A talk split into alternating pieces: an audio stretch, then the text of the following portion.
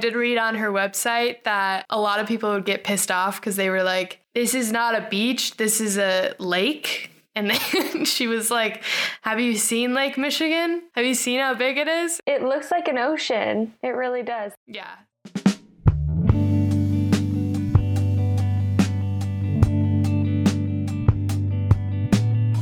Welcome to Red Wine Reads, a community of book lovers talking about our favorite and not so favorite books while pouring a glass or two of wine. I'm your host, Jenna Miller, and with me today is our resident romance expert, Sierra Marshall. Now, before we start, I should warn you that we do spoil the endings of the books review, so if you don't like that, then please go finish the book and come right back to this episode. My goal is to have you read these books with us each month so you can my goal is to have you read these books with us so you can participate in the conversation. My at the beginning of each month, I outline the books we will be reviewing, so whether you want to read one, none, or all of them, the choice is up to you. These books are not backed by any science or experience, just purely two opinionated amateur readers. You may hate the books we love or love the books we hate. Everyone has different tastes, but we hope this podcast is fun to listen to no matter how you like your books. So, without further ado, let's pull some corks and get reading. This week we read Beach Read by Emily Henry.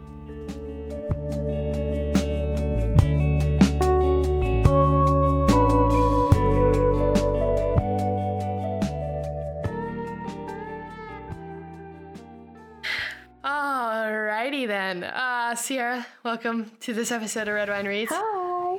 Thanks for having me. Thanks so much for being here. I see that you brought a drink with you. I did. We have a little mimosa this morning. I got a rosé prosecco. Whoa, It's like an orange pineapple. tropical. Beach read, hey. Hey, there you go. Yeah, to go along with the beach read uh, theme, I have uh, beach juice, which is a vodka lemonade um, in a can. Ooh, that actually sounds really good. It is. It kind of tastes like if Crystal Light was made hard. It's supposed to be your like zero sugar, 100 calorie drink. Oh, It's fairly good. Fairly good for what you're getting. okay. Uh, so before we dive in, let's talk about the book first. Uh, we read Beach Read by Emily Henry. and this book I actually found in one of our free libraries here in uh, Richmond, so that's kind of fun. Oh, cool. Been wanting to read it for a while, saw it all over my Instagram feed when the pandemic hit. Been wanting to read it ever since. And so the author, Emily Henry, there she is also the author of People We Meet on Vacation. Um, and then she's also written several young adult novels as well. So this book, this book, Beach Read, was published in 2020, height of pandemic. A lot of people are reading it. Really soared to the top of the charts, and people love this book. I mean, love it. So this book got 4.1 on Goodreads. It has like 4.7 on Amazon. It's wild. I don't think I've ever seen a book this beloved across all platforms. So we'll get into kind of um, a little bit of the five main characters, or just the main characters. I think um, with a romance book like this, you really only need your uh, main two, but we'll kind of sprinkle some in as we go through plot. Uh, but we have Augustus Everett, Gus. He's our brooding and cynical male protagonist. He has a very dark past, kind of secretive, very quiet to himself. And then you have January, who is our main female protagonist. She's a romance writer. She just lost her dad, who's uh, cheating on her cancer surviving mom, which is not a great look. Um, and so once January figures this out, she realizes that her dad had wanted her to come to this beach house by Lake Michigan and wanted her to sell all the stuff at, at the beach house and then sell the beach house. And as you find out later in the book, read through a bunch of these letters that he had left there for her. And then Gus lives and happens to live in the house right next to her dad's beach house on Lake Michigan. And so that's how they come to uh, meet again after they had known each other in college. Here's a little summary I found just from the Amazon page. A romance writer who no longer believes in love and a literary writer stuck in a rut engage in a summer long challenge that may upend everything they believe about happily ever afters. Augustus Everett is an acclaimed author of literary fiction, January Andrews writes best-selling romance. When she pens a happily ever after, he kills off his entire cast. They're polar opposites. In fact, the only thing they have in common is for the next three months, they're living in neighboring beach houses, broke and bogged down with writer's block. Until one hazy evening, one thing leads to another, and they strike a deal designed to force them out of their creative ruts. Augustus will spend the summer writing something happy, and January will pen the next great American novel. She'll take him on a few field trips worthy of rom-com montage and he'll take her to interview surviving members of Backwoods Death Cult, obviously. Everyone will finish a book and no one will fall in love. Really? Sure. That's the summary. Alrighty, let's dive in. So, yeah, I guess Sierra, since you were kind of living in uh, this area, how did you like to read a romance novel kind of set in that uh, in that beautiful Michigan weather? Um, I thought it was really cute because I do kind of know the area. I knew about the lighthouse. I could really picture it because I had been like to the beach area over there. So that was like kind of fun to be like, oh, I've been there. And like when they talked about certain things like grocery stores and all those things, I was like, oh yeah, Meijer. I know Meijer. I thought it was cute because obviously she did her research. She does know about the area. So I thought it was fun because normal setting, as in you would find like a beach setting in a lot of romantic novels, but Mm-hmm. they kind of twist to take them to Lake Michigan and have it be that beach. Right. I did read on her website that a lot of people would get pissed off because they were like, this is not a beach, this is a lake. And then she was like, Have you seen Lake Michigan? Have you seen how big it is? it looks like an ocean. It really does. Yeah, so I thought I thought that was funny. So for someone like you who reads quite a bit of romance, and for someone like me who's probably a beginner in terms of the amount of romance novels I've read, what stood out to you most about how Emily Henry wrote this couple, I guess? What was the most intriguing thing to you? I really liked that they were both very intellectual. That wasn't like the forefront of this book, but the banter I think was there, which I really liked, um, which does help build tension. When you have good banter with someone, it's kind of easier to draw that connection to like chemistry. But also, I really liked the whole aspect of them kind of being like college enemies, or at least in her mind, they were. I really enjoy when you have one character who is like, oh my God, she is the sun. I thought she was amazing from the get go. And she was just like, I hate him. He's my enemy. We have issues. I love that kind of thing. I feel like that is actually like how a lot of actual relationships can start.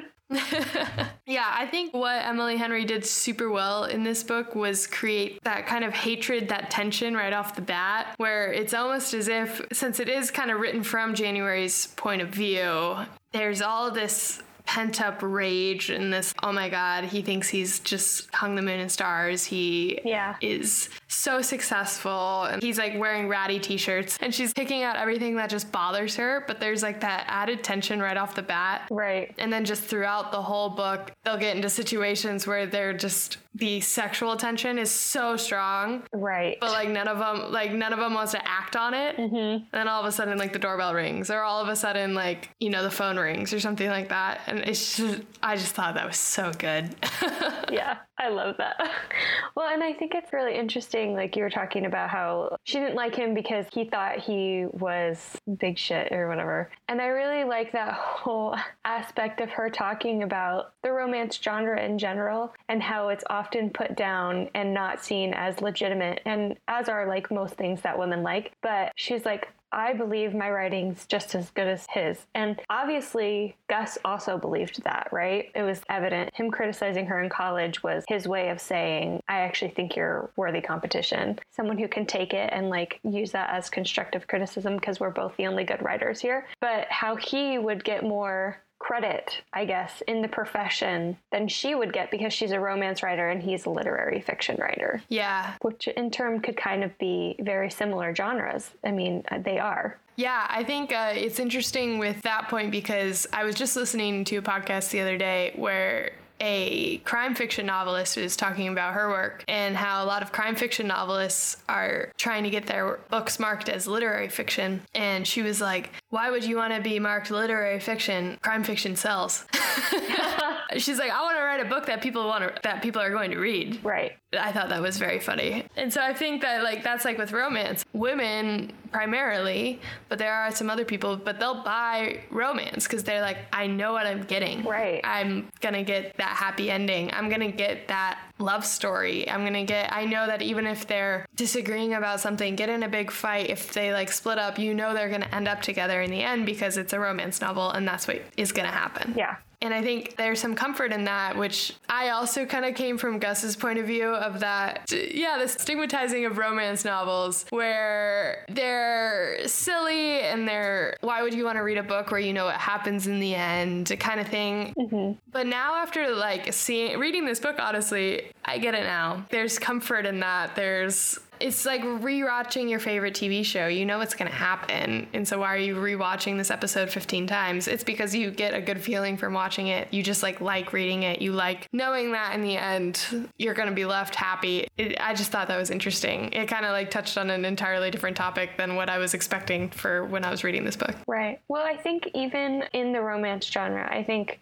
people are less concerned with the end result cuz I mean, yeah, most of the time as far as I know, all the romance books I've read end up with a happy ending, like you said. I don't think it's so much about the ending as it is about the journey and about really getting to understand these characters and maybe relating to the characters and really having that close connection with them and like being with them on their journey. And I think that's the most important part. And that's always what I've looked for in books in general. I love to attach myself to a character. I care more about character development and the characters themselves than I actually care about the plot, to be honest. I mean, I hope there's a good plot, obviously, but a lot of times if you give me good character development i'll leave pretty happy. Yeah i have this uh, little thing my mom got for me for christmas but it's like a reading log type deal. And they have like a, a, a little rating system at the bottom where you rate the plot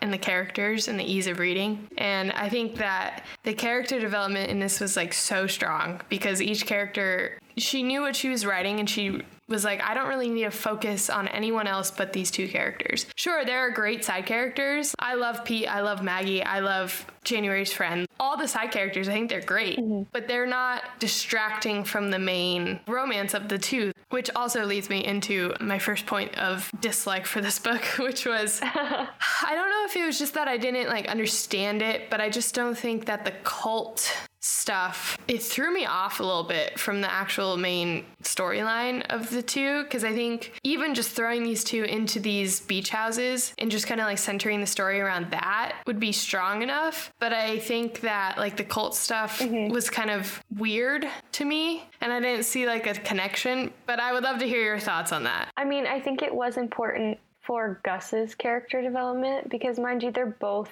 coming from this place of they both need to develop as writers, they both need to develop as characters. And Gus is obviously dealing with issues that he hasn't dealt with. And I think in order for him to be in a relationship, would have to deal with those in some way in order to make him like a reliable boyfriend kind of character, working through those traumas that he's had in the past. I mean, he kind of said as much like that's the reason why his last relationship ended in so many ways. He chose a partner that he didn't have to open up to. So that he wouldn't have to feel vulnerable with that person. And that is ultimately probably why she ends up cheating on him, not saying that that's okay. But if you choose a partner that you're not going to be vulnerable with, of course you're going to have relationship issues because neither one of you are actually getting what you need from that relationship. And so I think mind you, I think the author could have gone about it a different way and like talked about something other than this cult. But for the sake of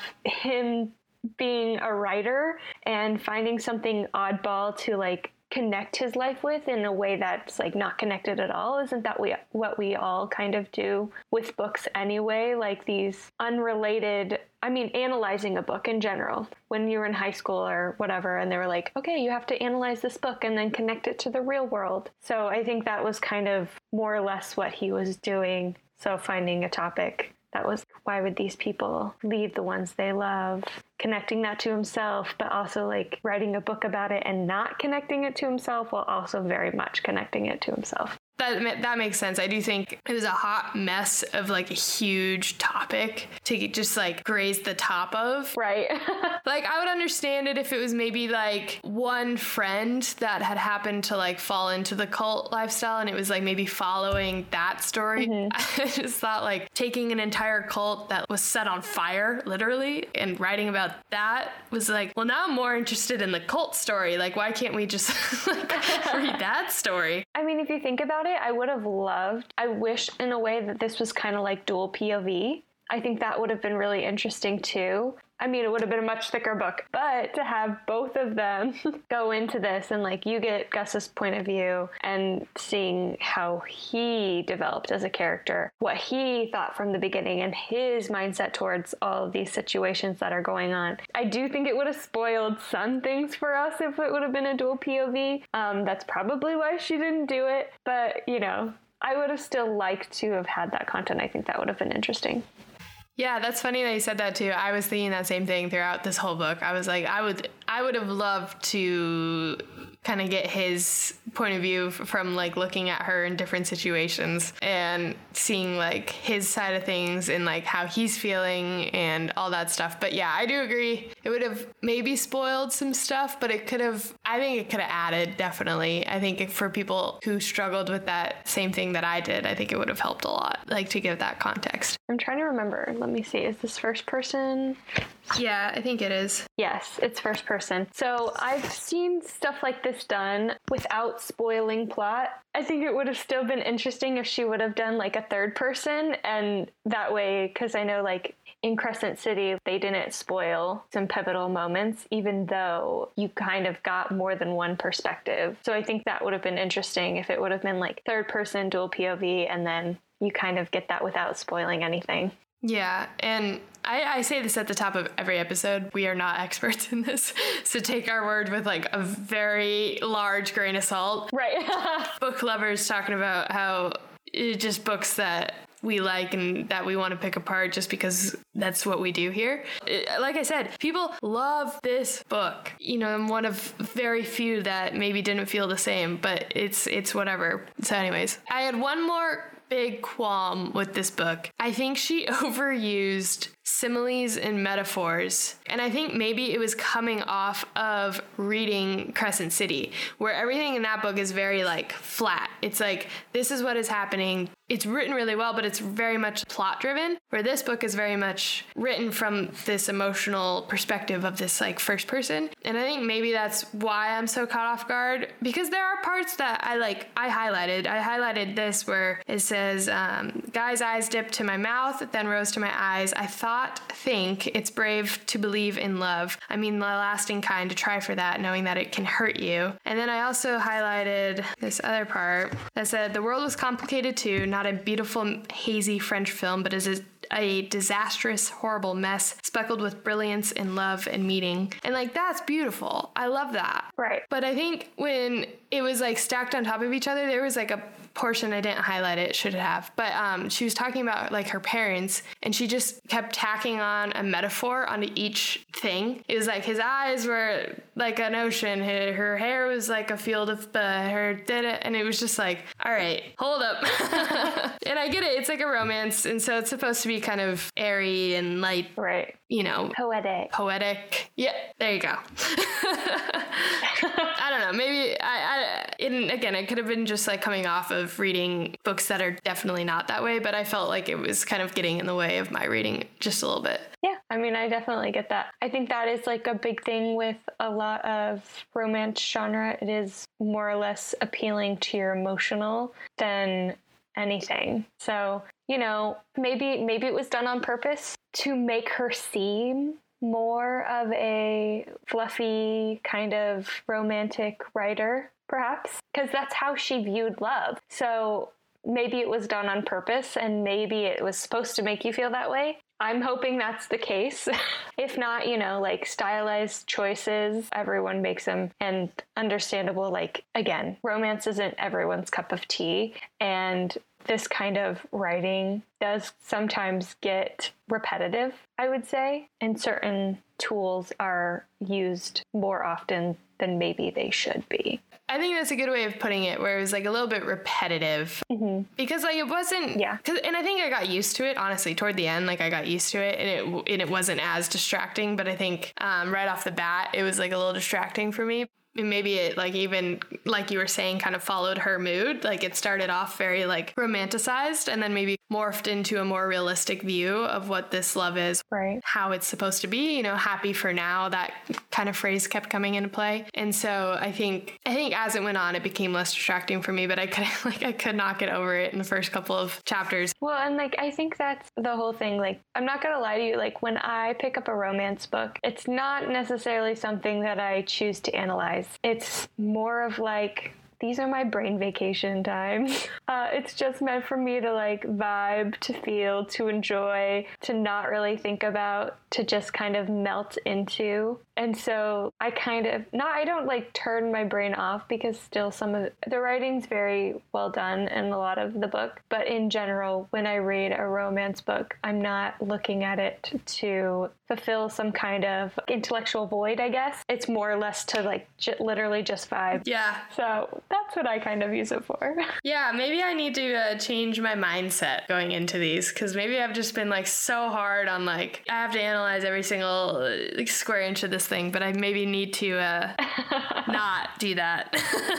I see that that is my flaw. All the vibes. Just the vibes. I just need a vibe with it. I did highlight, um, this was my favorite quote in this entire book, which um, is toward the end. When uh, when their Gus like runs out into the rain and January's there crying thinking that he left and they're talking having this beautiful moment dancing in the rain and then he says when I watch you sleep I feel overwhelmed that you exist. Oh yeah. And I was like, "Oh my god," because I literally had that moment the other day where I was just watching Casey, like my boyfriend, he was like making drinks in the kitchen. He was like dancing to the music, dancing with my dog. It was the cutest little thing. And I just like looked at him and I was just like overwhelmed with how much like love and like appreciation. And I'm like, oh my God, this man so when I read that, I was like, highlight, highlight, write it down everywhere.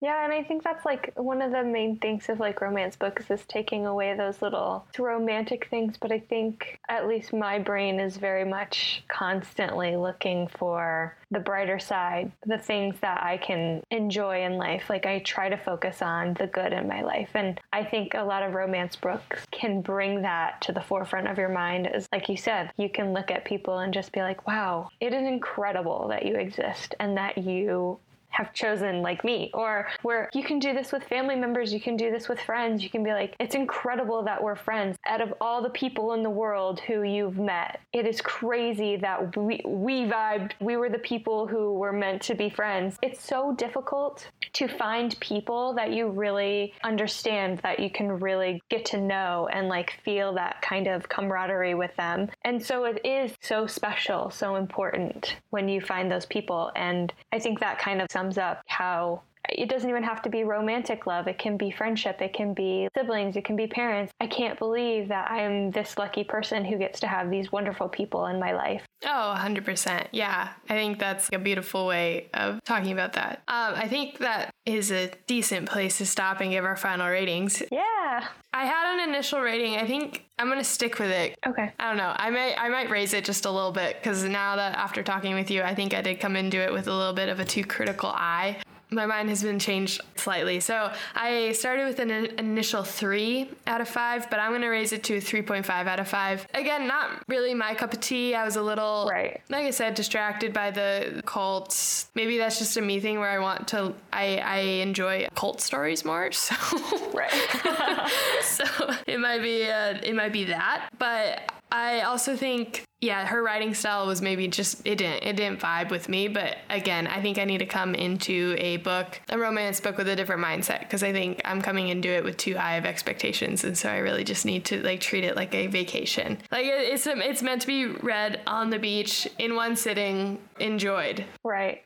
Mhm. All right, I gave this a four. And I will say, like, if I enjoyed it enough to continue to read and I wasn't dragging my feet about it. Usually, like, my books will get a four, and that's pretty baseline for me. Like, I don't usually go under a four. Like, if I genuinely, like, got through it, I could read it and I was, like, enjoying myself. Or I was, like, snickering to myself a few times. Maybe I had to close the book and scream for a second because it was just so cute. Typically, it will get a four my favorite favorite books will get a five I, I could give them four and a half on Goodreads or whatever, then I would, but typically you can only give actual stars. So most of them are at fours, so this one's at a four. Love that. Oh, I forgot to uh, I forgot to add. This was all my second favorite line where they're having sex for the first time and it says he tossed my shirt aside then studied me intensely god he said in he said voice deep and raspy i fought a smile are you praying to me gus That one was so good. I was like, yeah, girl, tell him. oh my gosh Thank you. I feel like we um we need to add a section to just our episodes where it's like steamiest parts. Oh, that would be so funny. It's a done deal. After this, you need to send me five of your favorite quotes. So we've reached everyone's favorite part of this uh, podcast. It's my favorite part, uh, pairing segment where we get to pick TV shows, movies, books, wines that remind us, maybe even drinks that remind us of this book that we read today. So Sierra, do you want to start or do you want me to start? I'll let you start. Okay, my TV show. I am late on this, so sorry everyone. But my uh, I just finished up Bridgerton season two, so I think uh, that one fits in pretty pretty nicely right here with just that hatred. But they're like we hate each other, but then everyone's like no you don't. and then my book was Portrait of a Scotsman that we read because I think that they kind of have a similar main male protagonist and also the way that Hattie was just like, I hate this guy. He thought I was a prostitute when he first met me. and so like lots of misconceptions that turned into love. I think that that's also a thing. And then my movie was the movie Set It Up, which was on Netflix. So Zoey Deutch and Glen Powell, where they're both mm-hmm. the assistants of their terrible bosses, and they want to get them together because they think that if they have sex, that they'll be nicer to them. and so they have that love hate relationship where they're just like trying to be very competitive with each other, and then it ends up being a blossoming romance. So yes. Oh, and then um, wine wise, I did not think this one through. Can I just say uh, I'm gonna break my own rules? I'm gonna choose a drink and I'm gonna do sex on a beach because why not? Oh, yeah, why not? Your turn. Okay, so drink, I'm also breaking your rule. And I kind of just went with what was in the book. A lovely little lime margarita, I think would do well. Or even a nice IPA. Because he's a writer, you know he's not drinking normal beer. I feel like he's drinking IPAs. For movies, I put Candy Jar, which is on Netflix. Also, Bridget Jones' Diary, because they were talking about that. And then I also put Little Italy, which has Hayden Christensen and Emma Roberts, I think. It's kind of like that competitive, knew each other as children, but now they're like very competitive towards each other. So I thought that was a good one. For TV shows, I put Gilmore Girls, specifically Logan season. Once Rory's in college, I think it's her second year in college, and you get into like more of the the Logan or Jess of it all. Yes. I say either Jess's season or Logan season. I think both do well. And then for books, I put Martha Waters' To Love and to Loathe mm-hmm. or Suzanne Allain's Mr. Malcolm's List, which is also a movie. Love that. Hold on, I'm just writing them down so I can have them. Wow, those drinks were really good. I can't get over that IPA. That fits perfectly with Gus. Well, Sierra, uh, thank you so much for coming on the show. Uh, thank you for bringing a drink with you. Yeah, thanks for having me. Cheers. Cheers. So much fun. Can't wait to do this again. And we'll be meeting again very shortly, so stay tuned, everyone.